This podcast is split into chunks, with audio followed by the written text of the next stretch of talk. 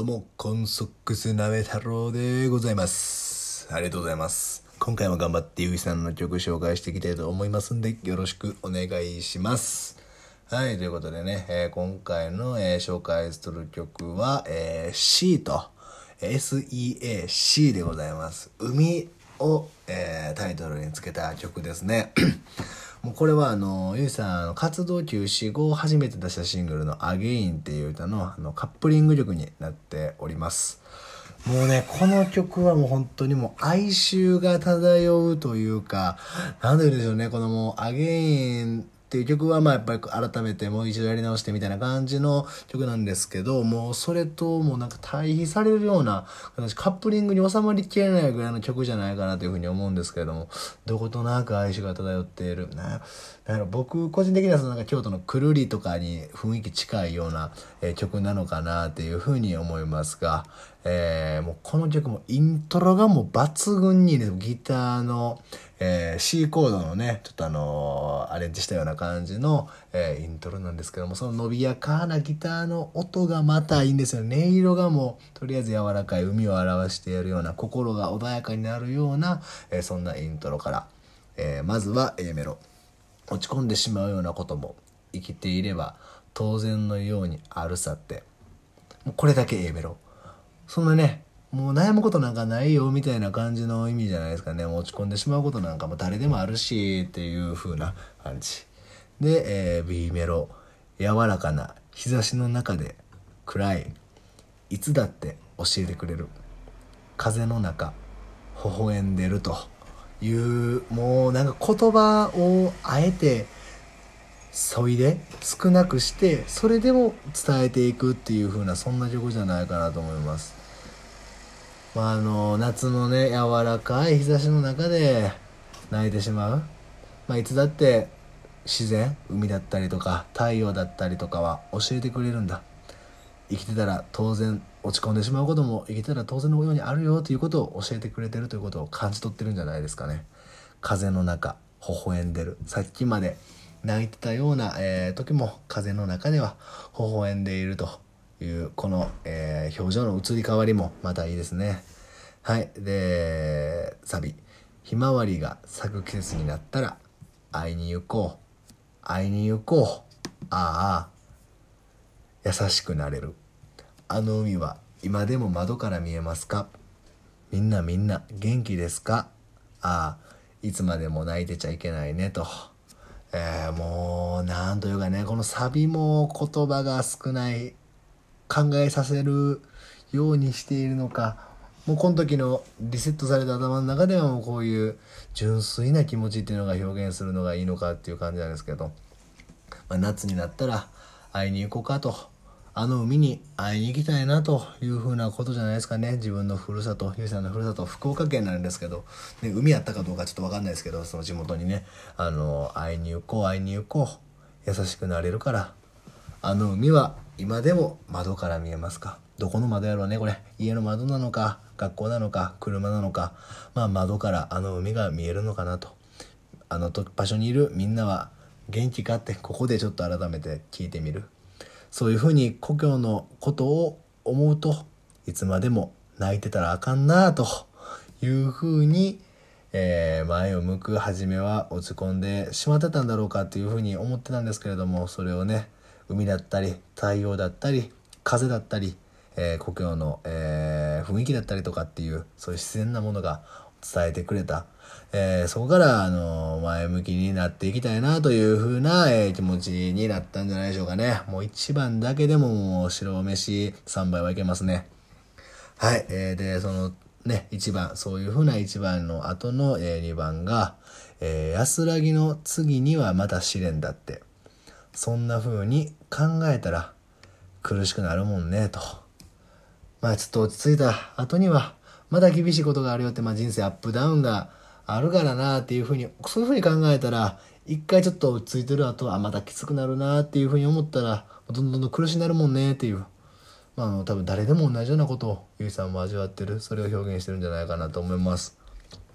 で B メロ。思い出は穏やかなまま暗い。残しておきたいのよ。波の音聞こえてくる自分のあの頃の思い出っていうものはそんなにね大きなアップダウンがある波があるような感じじゃなくて穏やかな、まあ、さざ波のようなまんま、まあ、この涙はこうやって泣くっていうのは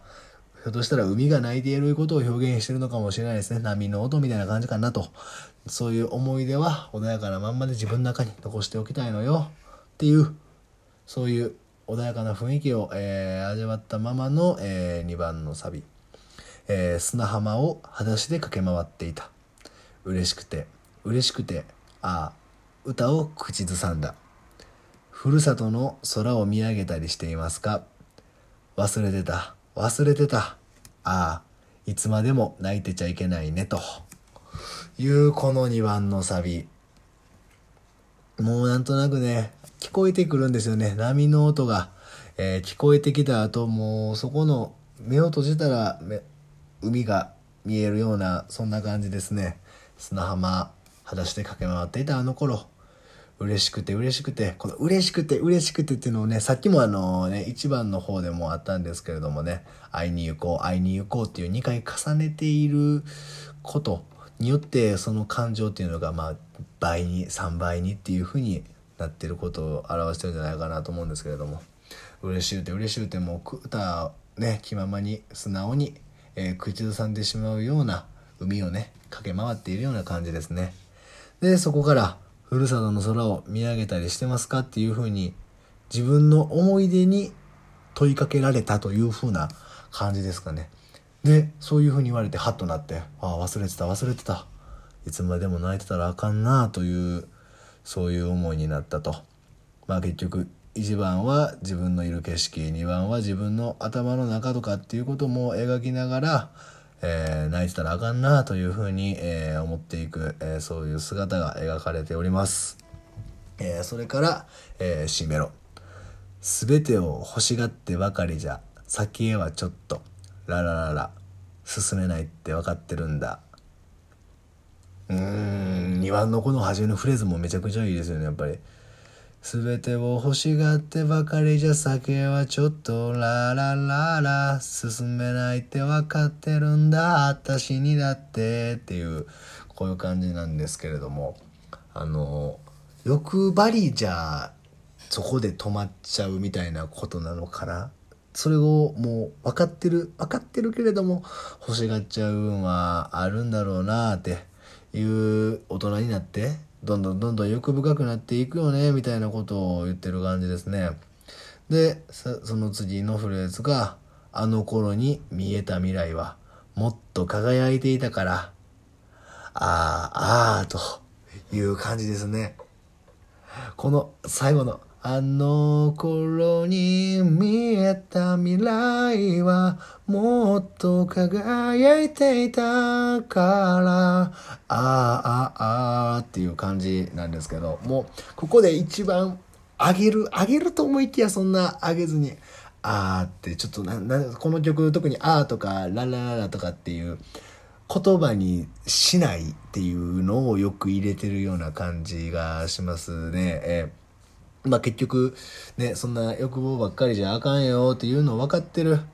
で、あの頃、あの、海を裸して駆け回っていたような、あの頃の自分の未来っていうのは、今思ってるよりも、もっともっと輝いた、もっともっと色づいていたからっていう風なことを言ってる感じがしますね。はい。えー、で、最後のサビです。えー、ひまわりが咲く季節になったなら、会いに行こう、会いに行こう、ああ、優しくなれる。あの海は今でも窓から見えますか？みんなみんな元気ですか？ああいつまでも泣いてちゃいけないね。という一番と同じサビで終わるわけでございます。ねやっぱりねゆいさん、まあ、よく使う、まあ、J-POP の中でもよく使われるような、まあ、どの曲でも大体そうですけど、そのサビをね、繰り返して繰り返していくっていう一番大事なところはここだよっていう風なことじゃないですかね。前欲しがって前に進んでるつもりやったけれども一回立ち止まって振り返って自分の育った環境とかっていうのに戻ってみるのもいいんじゃないのってそういうふうに思い出して故郷の友達とか家族とかっていうの人たちのことも思いながら自分もこうやって泣いてばっかり後ろ向きのことばっかり言ったらあかんなっていう風な気持ちになれるっていうそういう風な、えー、サビを繰り返してくれたということですね。えー、ありがとうございます。で最後のこの後にあの終わりに向かって「ああいつもありがとうラララララララオーマイシー」という終わりなんですけどもうこれがまたね最後いいんですよねこの感謝するっていういつもありがとう感謝してうんなんか言葉にならへんけどありがとう私の海みたいなあのあの時私が見ていた海みたいなことですね。最後は自分に大切なことを気づかせてくれた海に対しての感謝で締めるというもうまさしくまさしくねもう女神の所業ですねこれ。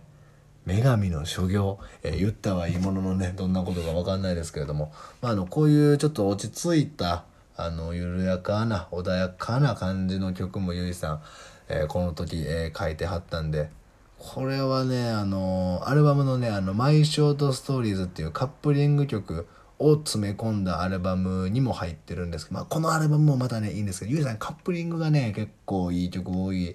んであのぜひぜひ聴いていただけたらなというふうに思います。あのふるさとの、え、感じも思い出してみてはいかがでしょうか、え、コンソックスなめ太郎でした。バイバイ。